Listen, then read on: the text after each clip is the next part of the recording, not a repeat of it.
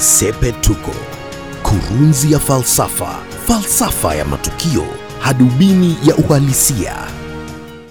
Jubilee imerambishwa mchanga kwenye uchaguzi mdogo katika maeneo yote matatu ambapo uchaguzi umefanyika Jumanne. Kuu zaidi ni kwamba Jubilee imeangushwa kwenye ngome yake, imecharazwa mjeledi katika wodi ya Ruri, eneo bunge la olkalao halafu imecharazwa Juja pia. Juja ni jikoni ya mzee kiongozi wa chama.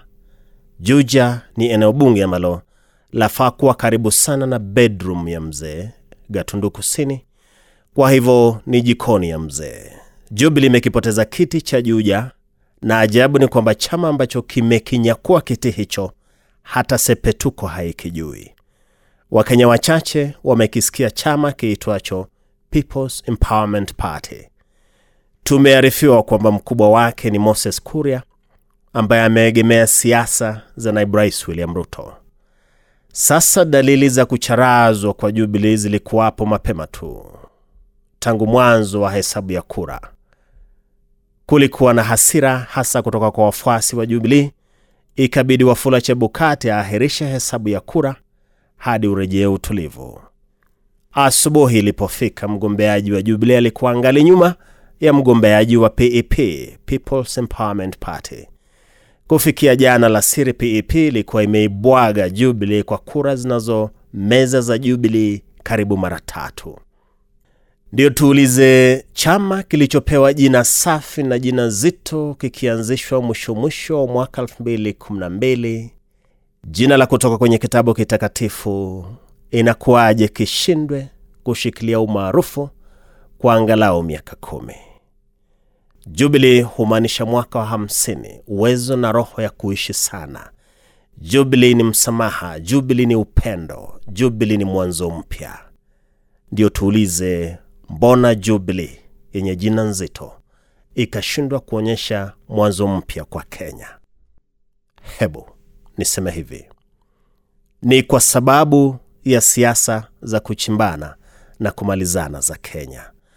Tulizungumzia suala hili tarehe 15 mwezi Februari mwaka huu, na tunaona ni vyema tulirejelee, maana vyama vya siasa vina wajibu mkuu kwa nchi, wajibu wa kuipa nchi uongozi.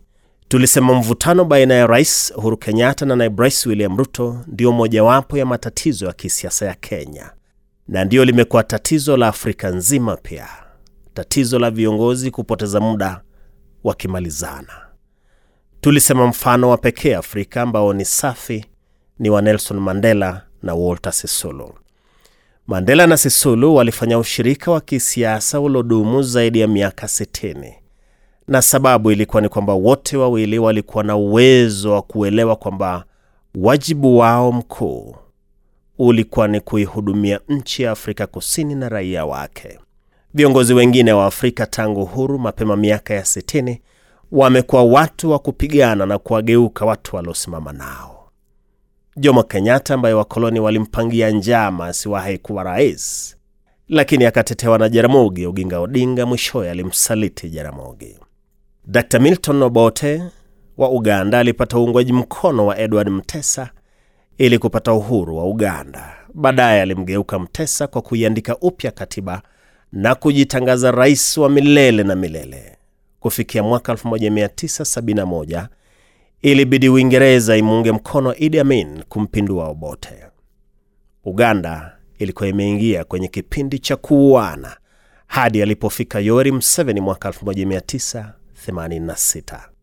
Hatutayataja mataifa yote ya Afrika, maana karibu yote yamekumbwa na hangaiko la raia kwa sababu ya viongozi kuchimbana. Mmoja anamtumia mwenzake, anapata mamlaka, halafu anamgeuka. Athari imekuwa ni jamii za Afrika kushindwa kujikuza kijamii na kiuchumi, huku baadhi zikijipata kwenye mapigano. Na ndio maana tumesema Nelson Mandela na Walter Sisulu walikuwa mfano mzuri. Walikutana mapema miaka ya 40, wakaanza harakati za kuondoa ubaguzi wa rangi, wakafungwa jela pamoja mwaka 1964. Wakiwa jela walisalia watu walioheshimiana wakaachiliwa mwongo wa tisini ukianza, wakapata uongozi wa nchi. Wameshirikiana hadi kustaafu na hadi kufa kwao na hivyo kuijenga mojawapo ya nchi imara kijamii na kiuchumi barani Afrika. Na ndiyo nitasema hivi, Jubilee itavunjika kwa sababu ya kukosa viongozi wa kujinyima. Watu wa kujinyima kama Walter Sisulu na Nelson Mandela ndio hukuza vyama safi na nchi zao pia kuwa safi. Na ndilo Sepetuko. Mimi ni Wellington Nyongesa.